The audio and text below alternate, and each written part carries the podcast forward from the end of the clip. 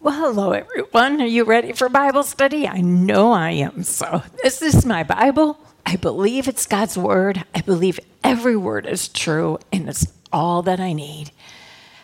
Let's pray. Father, we come to you right now, and we just want you to open our eyes and our hearts and our minds so that we can receive what you want us. So, Lord, we just pray that your Holy Spirit will just make it very clear what we need to know today personally. And we pray this all in Jesus' name. Amen. You know, we left we left the family, Jacob and his family, kind of in a rough spot last week. We we know that they had they had um, uh, many choices they could make, and one was to be obedient. That's always the choice, isn't it? Are we going to obey or not? And they had a choice to obey, and Jacob did not go quite all the way to where he was supposed to go. In fact, he he left Esau after that wonderful reunion. He still went and had to deceive one more time. And it, it just, it doesn't, well, it never ceases to amaze me when you think you might have learned a valuable lesson and then you do it again. I mean, I cannot, I cannot find, um, I cannot blame Jacob until I look in the mirror and you look in the mirror and see how, how we think we've learned. Jacob had that Bethel experience, conversion.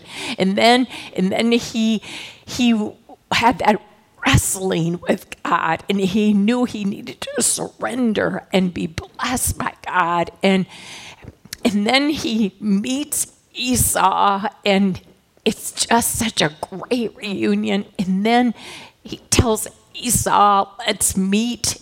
And then they they go separate, and Jacob goes in another direction, and he sees Esau again. And, now he goes to a town called Shechem. And Shechem is in an area, it's a, it's a, it's a atmosphere that he, Jacob should have never put his family in. In fact, I have on top of my paper, be careful where you dwell. I think it means just living. It means where we go, what we do there, who we're with there. And, and I think we see here that Jacob was supposed to go to Bethel. And he stopped and he dwelt in Shechem. And now we will see what happens. And now Dinah, the daughter of Leah, had born to Jacob, went out to visit the women of the land. Now that's understandable. I mean, you can see here she's got 12 brothers and and she is the only girl and she wants to do girl things and she wants to be with girls, and I can understand it. But these are not the girls she should really be a part of yoking with. You know, the Bible's so clear do not be yoked with unbelievers. I mean, we can we can have acquaintances, but you know, how close was she getting with these girls? How how much like them was she becoming? And she got involved with these girls and then one day, one day, um, because the morals in that town were so terrible, immorality was at a high in this pagan culture. And and another thing that came to my mind was, did Jacob and Leah say it was okay to go? Did they say it was, um, um, you know, for her to to be a part of these girls and in their actions and in their in what they did and and uh, I, I, don't know, it just couldn't have been good. Yeah, maybe maybe she snuck there. Maybe she kind of went behind their back. we don't know, but we saw what happened. It says when Shechem, now, now remember Shechem, the town, and Shechem, the son of Hamor, the Hivite, Or, you know, have a town Shechem and a, a, a man Shechem. Well, anyway, he was the son of Hamor the Hivite, the ruler of the area. Well, to me, that meant he was probably like a prince or um, son of a leader of the of the town, and he was spoiled. He was used to getting his own way. He he was very much he was very much um, doing his own thing when and how he wanted. And he fell for this girl, Dinah. He saw her, he took her, he violated her. His heart was drawn to her. Now, you know, I even looked in the King James and said that he loved her from his soul, and he he. Uh, so here it says his heart was drawn, and well, he really loved her. And I have a hard time with that one because love, real love, would never violate. If he really loved her, wouldn't he wouldn't he do it the right way? Wouldn't he follow protocol? Would he, um, wouldn't he be, um, um, you know, if she says no, it means no kind of thing. But he violated her. So, in my opinion, he was he was a spoiled brat, and he was used to having his way. In fact, he went to his dad and said, get me this girl as my wife. You know, again, he's used to getting what he wants, what he wants, and dad, get her for me. You're the ruler of the town. You call shots. You get her for me.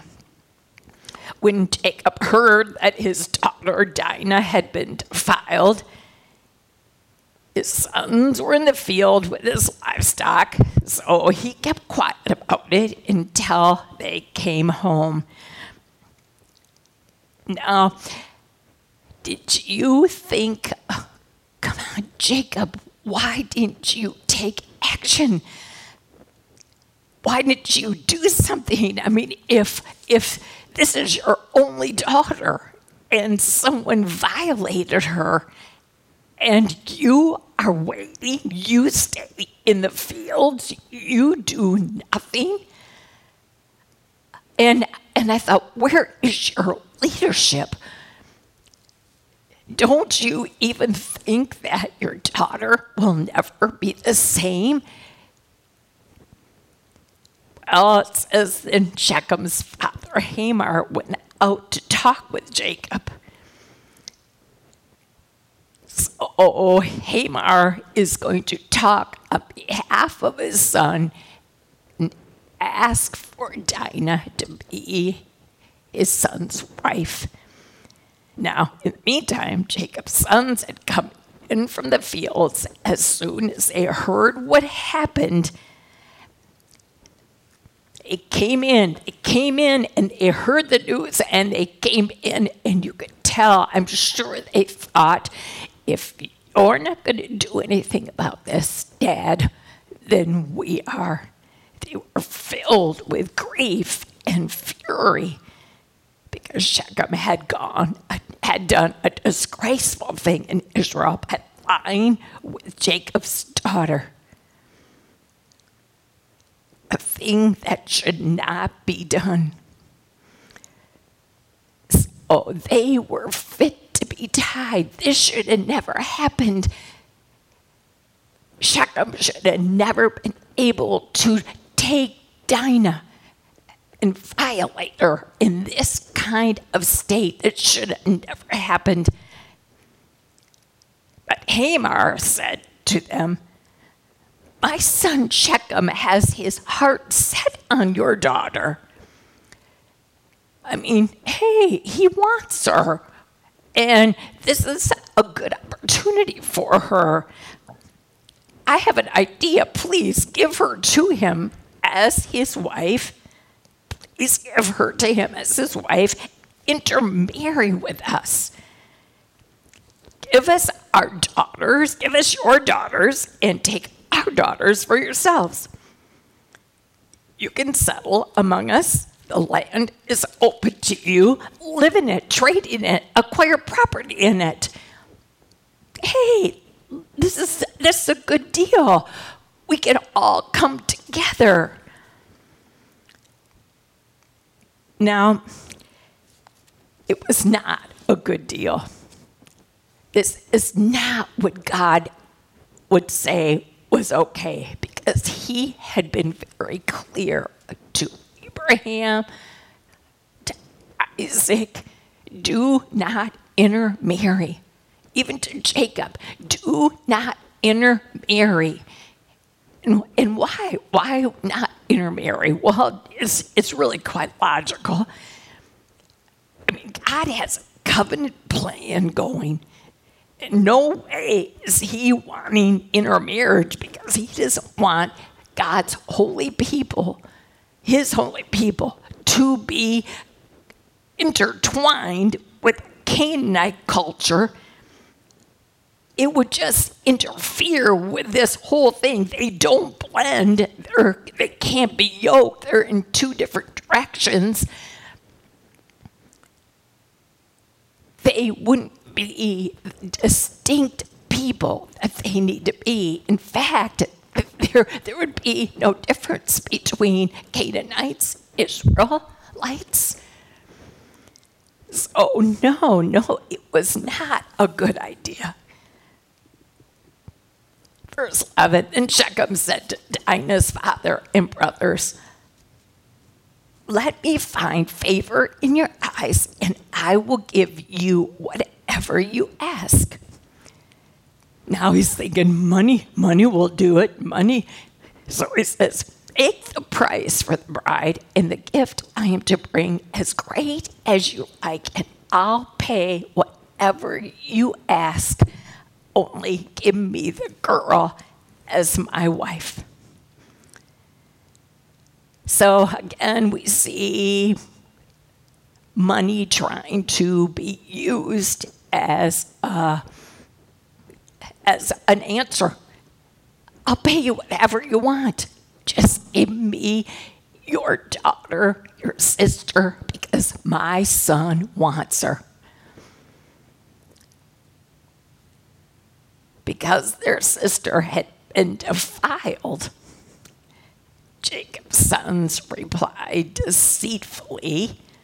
Oh, and I had to underline that word. I thought, I've seen that word so many times since we've started this Genesis. And, and we've watched it happen in so many ways in different times. And, and you wonder, did, did Jacob's sons see any of this? Did they see how, how Jacob didn't go where he was supposed to go with Esau? Did they see all this? Did they hear about the deceit from previous times? It seems like it's just kind of be a way of life for them. And they learned from Jacob. They learned it from is this the is this the system? This is how we operate. So they came up with a plan, and let me tell you, this was planned. This was calculated. This was deception at its best. I'm sure they were together and they said, I don't know who said what to who, but they came up with this plan and said, We can't do such a thing we can't give our sister to a man who is not circumcised.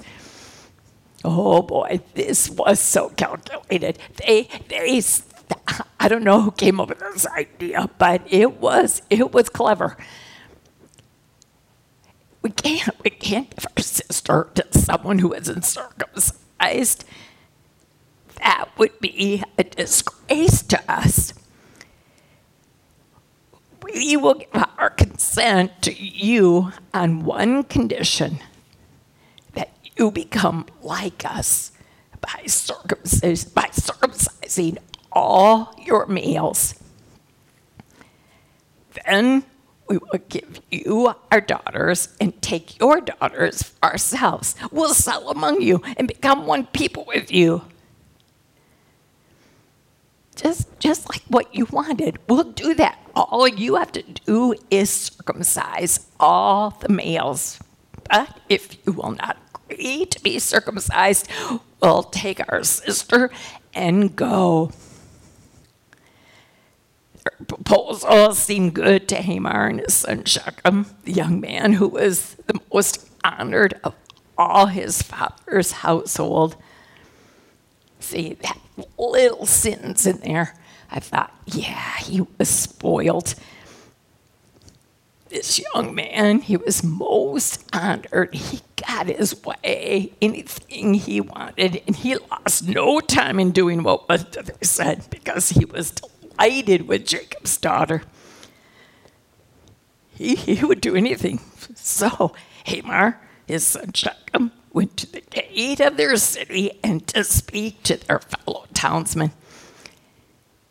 These men are friendly toward us, they said. Let them live in our land and trade in it. The land has plenty of room for them. We can marry their daughters, they can marry ours, but the men will consent to live with us as one people only on the condition that our males be circumcised as they themselves are. Now, look at verse 23. Won't their livestock, their property, and all their animals become ours? So let us give our consent to them, and they will settle among us. Oh, they had they had this figured out. They thought we all come together. We are going to profit from this man, from his family. He's he's wealthy. They're influential. We have nothing but potential gain in this whole thing. You know, the sad thing about is never once in this chapter do you hear the name of God mentioned. See, when you start dwelling in a place with this kind of atmosphere, this kind of, of example setting, I mean, you become, it's not long before you become like them. You start getting farther and farther away from God to the point where He is not even mentioned. He is not asked about this situation at all. This really should make us think that once we get involved in sin of any kind, it isn't it isn't hard. It just makes sense that if it isn't stopped, we will continue. We'll just keep going along with it, and we get farther and farther into it, deeper and deeper into the sin, one lie after another and most important, like I said, farther and farther away from God. So they gave their consent. It went out of the city gate and agreed with Hamor and his son Shechem. All the men agreed. Yeah, that's a great idea. Verse 24 every male, every male in the city was circumcised. So here's a plan. Very much calculated, very deceptive. and they're all in agreement, ready to go. And sure enough, 20, verse 25, three days later, all of them were still in pain. Two of Jacob's sons, Simeon and Levi, Dinah's brothers, took their swords and attacked the unsuspecting city, killing every male. So, two sons took their swords, attacked the unsuspecting city, and killed every male. They put Hamor, son Shechem, to the sword and took Dinah from Shechem's house and left. Now, God's holy people, this, this holy nation that was starting here, now turned into murderers. So instead of becoming more and more like God's chosen people, they into the atmosphere and the influence of this town and became like them. Such a contrast when God is not mentioned, when God is not asked, or, or when we do not even consider what He might say to us, or what His Word says to us. We just do what we want. We try to fix it on our own. God gets no consideration. This is what you see. This is what, what happens. These stories, again, I say to you, these stories are in here. Not that we say, oh, how awful, but that we see how quickly human nature can, can drift and even fall so short of God's, God's will and God's plan. It's the saddest thing, and I know we do it all the time, but look what happens when we feel we can handle the situation ourselves. When you don't listen God said, I want you to settle in Bethel. Instead, they settle where they want. It probably looked like a fun time. And for them, they thought, oh, this will be a good place to settle, a lot to do, a lot of buzz, a lot of, lot of fun, a lot of, lot of things to to, that we can do as a family. I mean, I'm sure they justified it. We're good at that. But it wasn't what God said. And so this is now a big, huge problem. I mean, Dinah's been defiled and violated. Jacob does nothing boys take revenge. They follow their father's footsteps in deceit and concoct this plan, and a whole town of men are murdered. Do you get this? I mean, my jaw just dropped so much when I was studying this lesson. I thought, look how far we go down the tube when we leave God out of our lives. And we wonder why sometimes we get into the situations we do, why we make bad choices.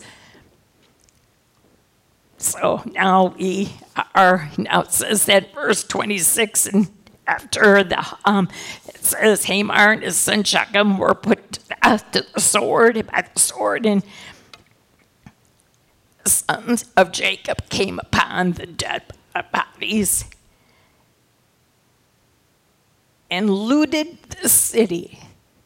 So now the other sons of Jacob come, see all the dead bodies, and they looted.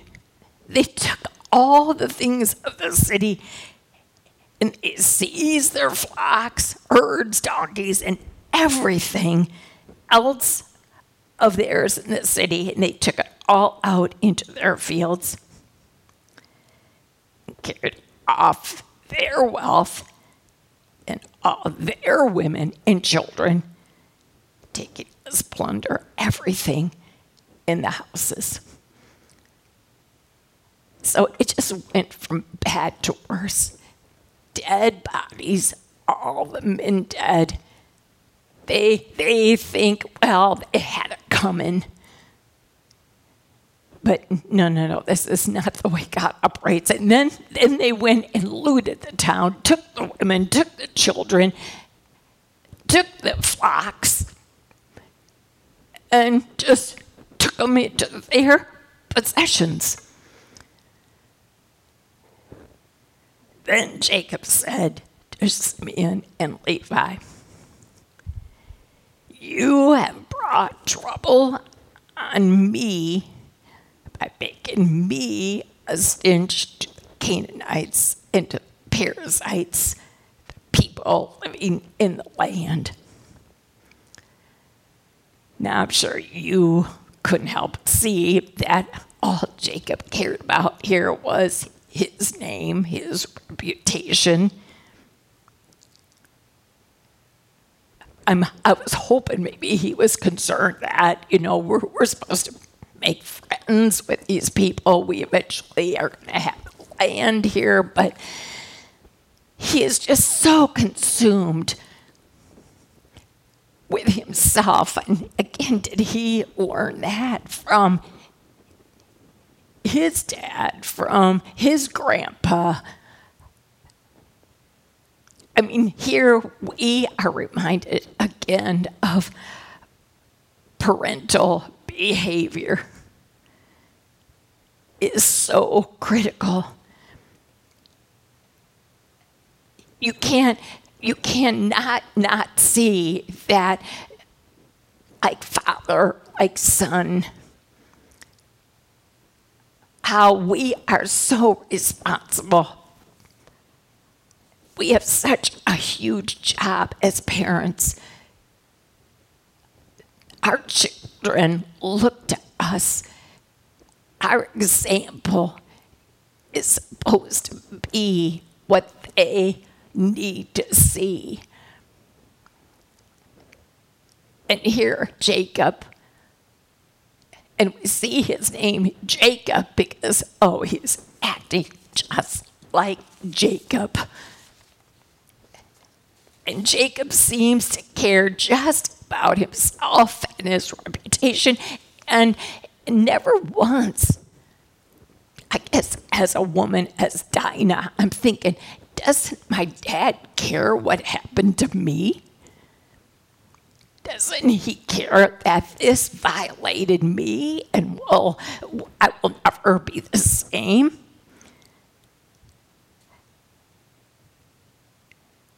Now, eventually in Genesis 49, Simeon and Levi,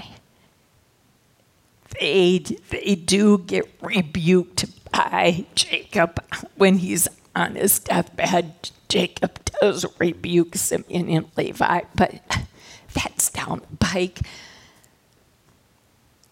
I mean, he, he, he doesn't even say there's going to be consequences. He just is upset that his name is going to be mud. His reputation is a stench to the Canaanites and Perizzites. In fact, he then says, you know, look at we are few. And if they join forces against me and attack me, I and my household will be destroyed. And then the sons come back and said, well, should we have treated our sister like a prostitute? You mean you weren't going to do anything? you wanted us to do nothing but do? And just let them get away with it and let Dinah be violated? And that's okay? I mean, that question was was full of things going through their mind like, come on, she's your daughter. You did nothing. And you expect us to stand by? So, what, what kind of example was Jacob to his sons? The, such a clear lesson on our behavior what our children are seeing. And how are they going to know how to live and be and how are they're going to learn how to listen to God and obey what He says if you're not doing it? That question was full of what they were thinking. This was such a low point in Jacob's family. Probably the lowest because, well, God's never mentioned in the picture. They've got themselves so far removed. In fact, when we go into 35, you can see just how they have joined in with the influence of this town. Then, then God said to Jacob, Go to Bethel and settle there and build an altar there to God who appeared to you when you were fleeing from your brother Esau. Now you are going to hear God's name in this chapter. But in this first verse, it's like God just, okay, I, I can't stand it anymore. This is my plan, my covenant plan with this family, and they've got so removed from me that I have got to do something. And so he then said to Jacob, Go and I'm thinking, if he would have just done that the first time, when he, if he would have just listened and obeyed, and and and why didn't he go with Esau? And why did he deceive again? And I just started it, and then all of this chapter of 34 could have been prevented. The whole, the whole thing if they would just listen. See, don't you think sometimes when we suffer consequences of disobedience, don't you just wonder what it could have been like if you just listened to God the first time and did what He said? All of this could have been eliminated, but because God is faithful and He's patient and he is compassionate and all the words that I can't possibly even fathom when all of this has transpired. But we have a God who just does not give up on us. He doesn't give up on you and me.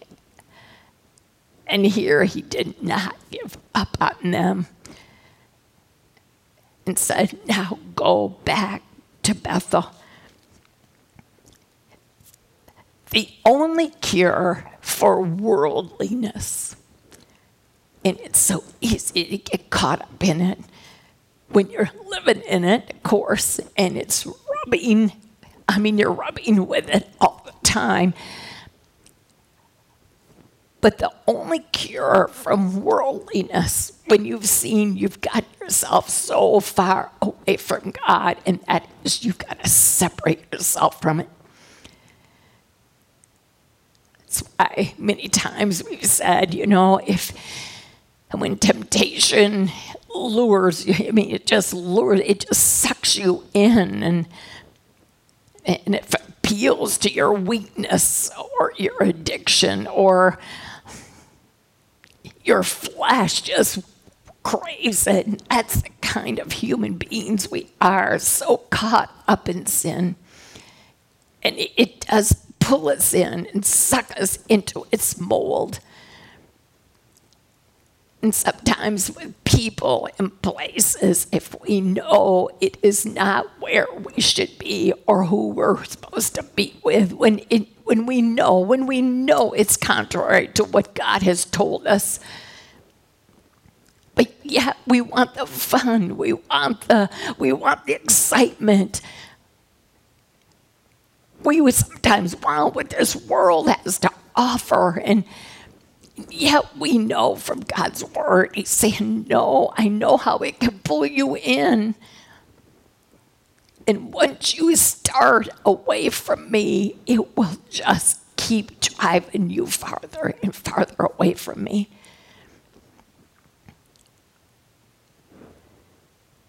You got to separate yourself. You almost have to tell yourself, you know, sometimes it could be people that once you come to know Christ and once you want to live your life for Him, and you do want to listen and you do want to obey, you got you sometimes you just can't be with those people. You know what they do or sometimes you can't go where you used to go because you know it's not where God wants you to go. If you truly want to stay away from the world's pull, you've got to know your weaknesses and you've got to separate yourself from from the world, from your weaknesses, and you've got to cling to a God who promises to do in you what only He can do, and that is rise you above yourself. So God said to Jacob, Go back to that place where you and I started a real relationship where you came, I came to you and you identified yourself and me together. I became your God. That was a very dramatic, important, life changing hell to heaven kind of experience. Salvation will do that. It is monumental in our life, and that is what we do. It was for Jacob. Go back to Bethel and remember what happened there. For you and I, it's go back to the cross and realize what was done there for your behalf. Now, this had to be, too, a very important time in Jacob's life to show his sons, his family, a whole different side. Like, he had to come to the reality of how far he had gone astray, and he had to admit it's humbling it's humbling to admit how wrong you are and you have to make a change. And so when he went back to Bethel, that had to make an important effect on his children. I'm sure it was not easy for Jacob. I mean, you know, when we have to admit we've been wrong, but if we know that we are affecting our children by our behavior. Would you do anything? Would you humble yourself? Would you admit and would you go back to where, I mean, what a beautiful thought to think that you can tell your children, I really messed up. I have been away from the Lord. I have done, I have made bad choices. I did not do what was right. I am going back to the cross. I am reviving my conversion experience. I'm going to remember that it was only Jesus that changed me. And I am so sorry. Now, you know, family, believe it or not, that family couldn't get right with the Lord until Jacob did. I mean, that does show responsibility in our leadership in the home. Someone's got to take the lead. I mean, that sentence, I thought, my word, that's really true. That whole family would have kept staying on the wrong path if Jacob hadn't done what he did and was humble himself and walked to that altar in Bethel. For you and me going to the cross confessing, repenting. That family had to have a leader that was willing to do that. You know, as hard as we work at teaching our children godly conduct. be kind, be nice you know, we can do our best at teaching them, but they will continue to do what we do. We can tell them, but if they see us doing differently, no, they're going to follow our example. We saw that in this lesson too clear very explicitly. Children watch their parents' behavior. They don't always hear their words, but they watch what they're doing.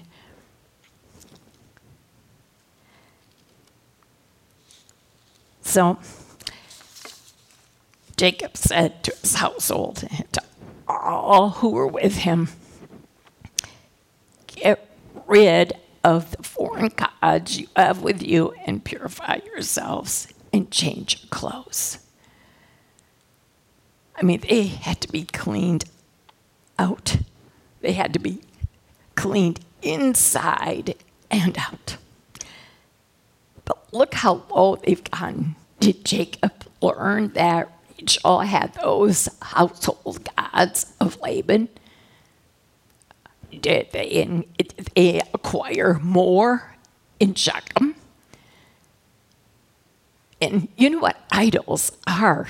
And that are they are things of this world that we value more than God, our one and only God.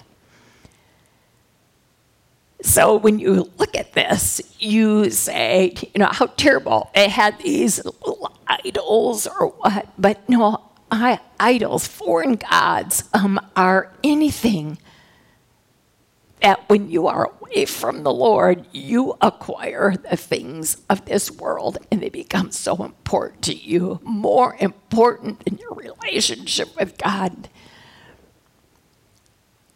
And Jacob says, we have to get rid of them. We've got to get our lives cleaned out. In fact, even when he said, change your clothes, what a visual of, of you just, you know, this whole chapter of 34, it just made you feel dirty and, and evil and just plain wrong. And then here Jacob says, We've got a chance now to clean up our act, to get back into the right place. We need, we need that relationship to be where it's supposed to be. Then come, let us go to Bethel, where I will build an altar to God who answered me in the day of my distress and who has been with me wherever I have gone. You know, when Jacob started working himself back to, to the Lord, I think he started having clarity of thought and he remembered God saying to him, I will be with you everywhere you go. This was a very humbling time for Jacob, but along with a humbling time, it comes this renewal. It's, it's, refreshed. It's it's clean. It's clean. It's a freedom. It's like the weight is off. You feel cleansed. It's like that song. You you know it. I'm free from the fear of tomorrow. I'm free from the guilt of my past. I've traded my shackles for this glorious song. I'm free. Praise the Lord, free at last. See, when you come to your senses, and we all have this experience in our lives where we veer off course to a point where we can't even, we don't even know what we're doing. We don't even realize we're that far into the world we don't even realize we haven't said his name or thought about him. And then, in God's grace and faithfulness, He will come to us in some shape or form or some way that we see ourselves and, and we are humbled to a pulp. And we go to that cleansing power of the cross, and there is a freedom there. you know, this story right there is what why Jesus came. He came for people like you and I and Jacob and his 12 sons. He came to, to redeem us and buy us back and humble us to the point that we know we can't do it without him. The gospel message is so clear God so loved us anyway that he gave us Jesus. And if we're willing to be humbled and see ourselves the way we truly are, we will not perish. We will be humbled, but we will be set free. And know we have everlasting life, not just future, but now. Because he was, he in his sacrifice made it possible. So, as dark as one chapter can be, how beautiful the next chapter can be when God steps in and because of his amazing grace changes our wretched behavior and opens our eyes to see how far we've been removed from him and how we walked away. He didn't walk away from us, we walked away from him, but he is willing. But he, but he does require a good cleaning out, a confession, a repentance, a humbling. Paul says in Ephesians 4 22, get rid of things that take you down and, and can pollute your heart. See, it's during this time you've got to take like a, uh, take a look at what caused me to get this far away from the Lord.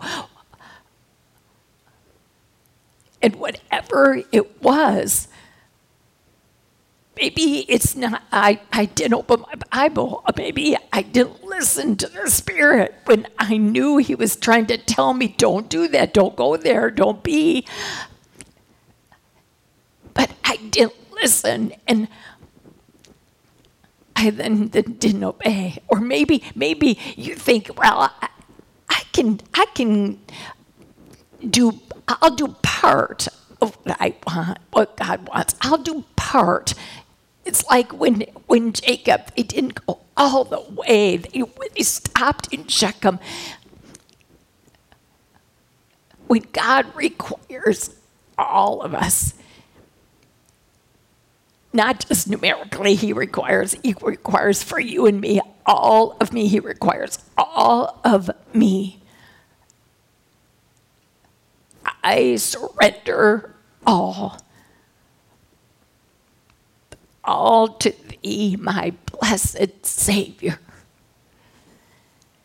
See, Jacob's been through that. But how we then can drift, but then God brings us back and reminds us. He's going to do that again with Jacob. So look at verse 4. So they gave Jacob all the foreign gods they had and the rings in their ears, and Jacob buried them under the oak at Shechem. Then they set out, and the terror of God fell upon the towns all around them, so that no one pursued them. So, see, even in their possessions, they had they had connected with this pagan influence. And God says, get rid of it. Jacob and all the people with him came to Luz, that is Bethel, in the land of Canaan. And there he built an altar and called the place El Bethel because it was there that God revealed himself to him when he was fleeing from his brother good reminder. Very good reminder. It reminds me too. Remember in Revelation chapter two, when when the um, when Jesus said to John, "Okay, I want you to write these seven letters," and the first one being to the church of Ephesus. I went back and at and reread that letter in Revelation 2. And, and God was telling these people uh, of Ephesus, oh, you've just been, do- you've been doing a good job. You, you've been a lot of things for me. And, and, you know, he was kind of applauding them and thanking them for all what they had done. And then he says, and yet, and yet I hold this against you. You have forgotten your first love it's so important that we never forget that day when the realization of who we are without a Savior, it's just got to be so in our minds. Not that we dwell there, but we are reminded how hopeless our situation truly is until we meet Jesus. That when we have that conversion salvation experience, do you remember that day when Jesus became so real to you? That that song, Amazing Grace, really became understandable. That you finally knew what lost meant. I once was lost, and now you know what found means. That you now know what how blind you were, but now you know how you can see with your spiritual eyes.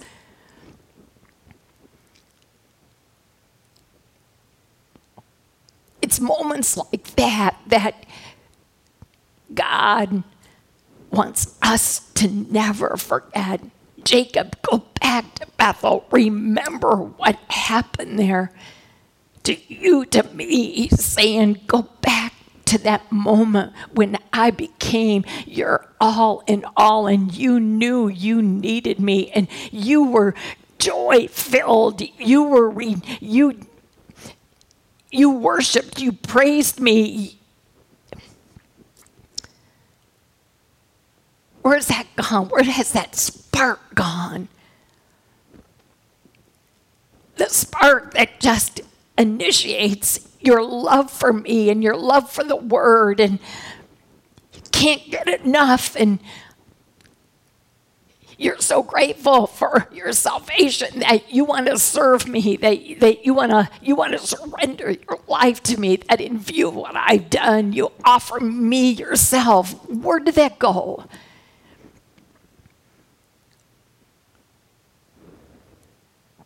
It's good. It's good to go back and remember your first love. Now, Deborah, Rebecca's nurse, verse 8, she died and was buried under the oak below Bethel. So it was named Allon Bakuth, which means oak of weeping. For it to be mentioned in this chapter, she must have been a very beloved member of that family. After Jacob returned from Paddan Aram, God appeared to him again and blessed him. He first told Jacob, This is what you need to do. This is how you need to clean it up. This is how you need to be washed inside and out.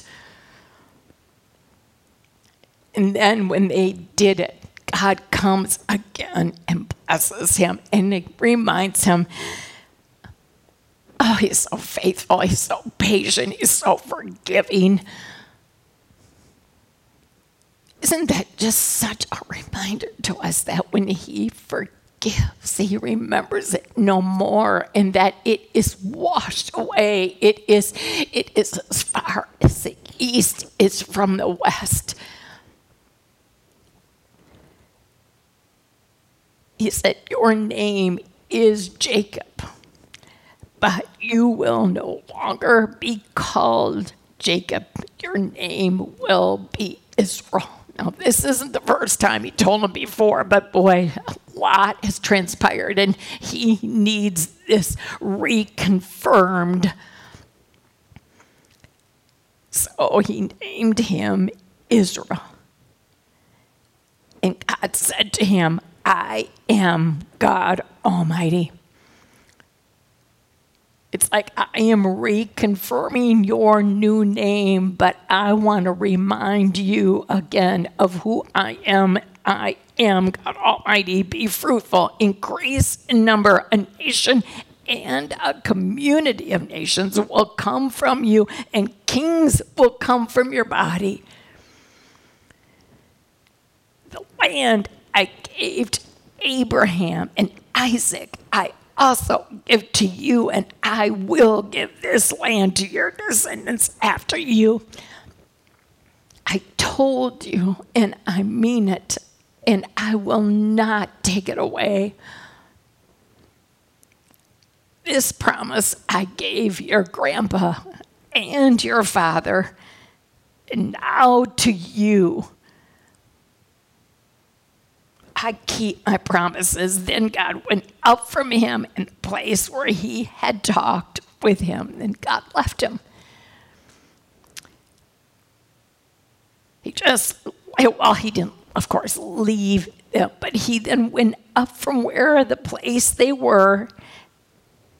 And now Jacob's like, don't you wonder if he's just sitting there after that and just wonder, wow, it just all happened oh man, I was so far off. And God just loved me anyway. His unconditional love, His grace just came and made me see my sin. And He didn't give up on me either. He reconfirmed in me that I am a part of this family and his promise will go through my descendants. I wonder, I wonder if he's thinking, and I have this new name. I have this new name and sometimes I wonder if God just kind of kind of steps aside like he did there with Jacob, Israel, and says, okay, now think about it. I think he did too. I think he did think about it, and he set up a stone pillar at the place where God had talked with him, and he poured out a drink offering on it, and he also poured oil on it. A, a drink offering is, is promise of eventual victory and settlement in the land. It was again reaffirming, reaffirming. He, he, he, reconfirmed Jacob's new name, and now he's he's restoring this relationship and the promises.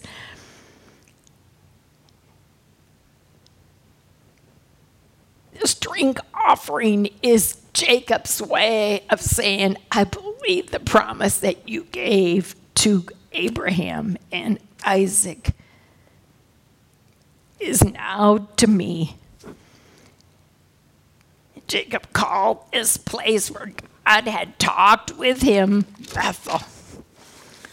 I would say, I would say this, this town, this place, Bethel, is going to be a place Jacob will always remember.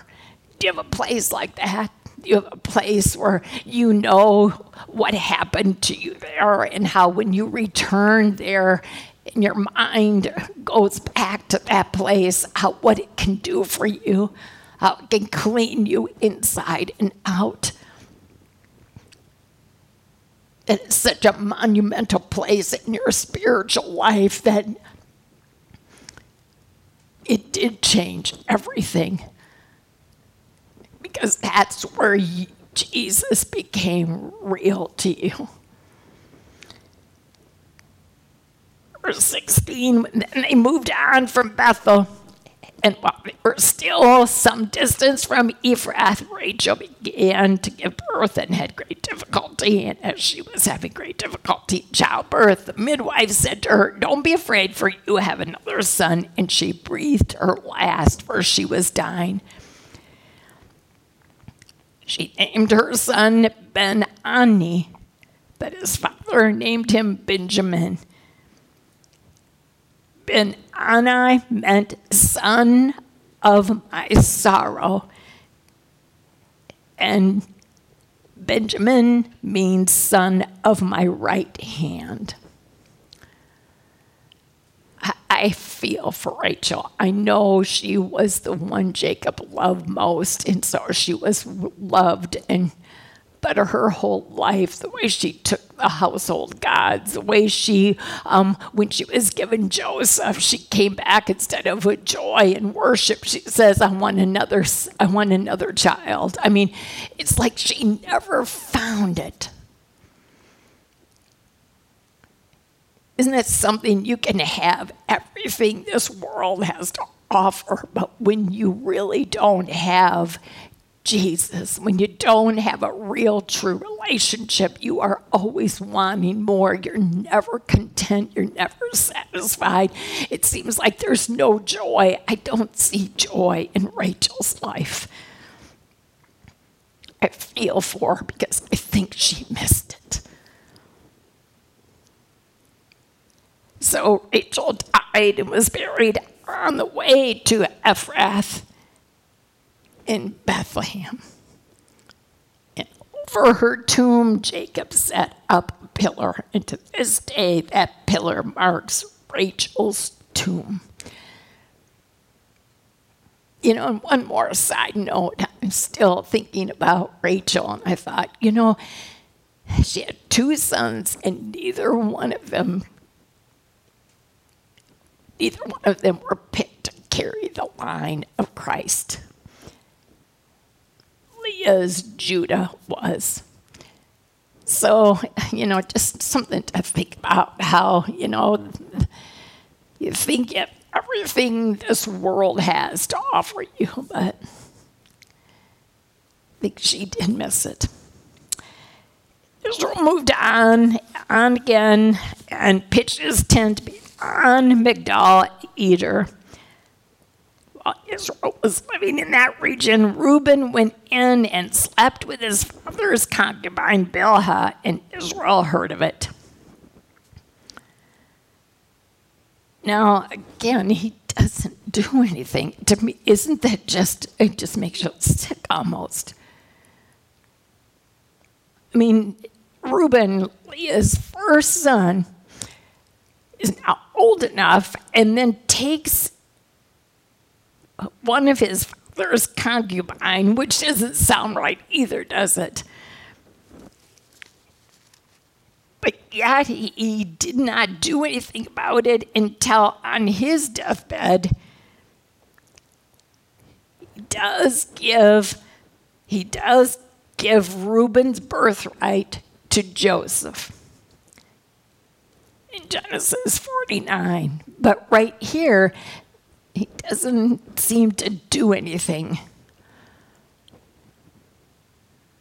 Now, we do have here the listing of Jacob's 12 sons. Sons of Leah were Reuben, Simeon, Levi, Judah, Issachar, and Zebulun sons of Rachel, Joseph, and Benjamin.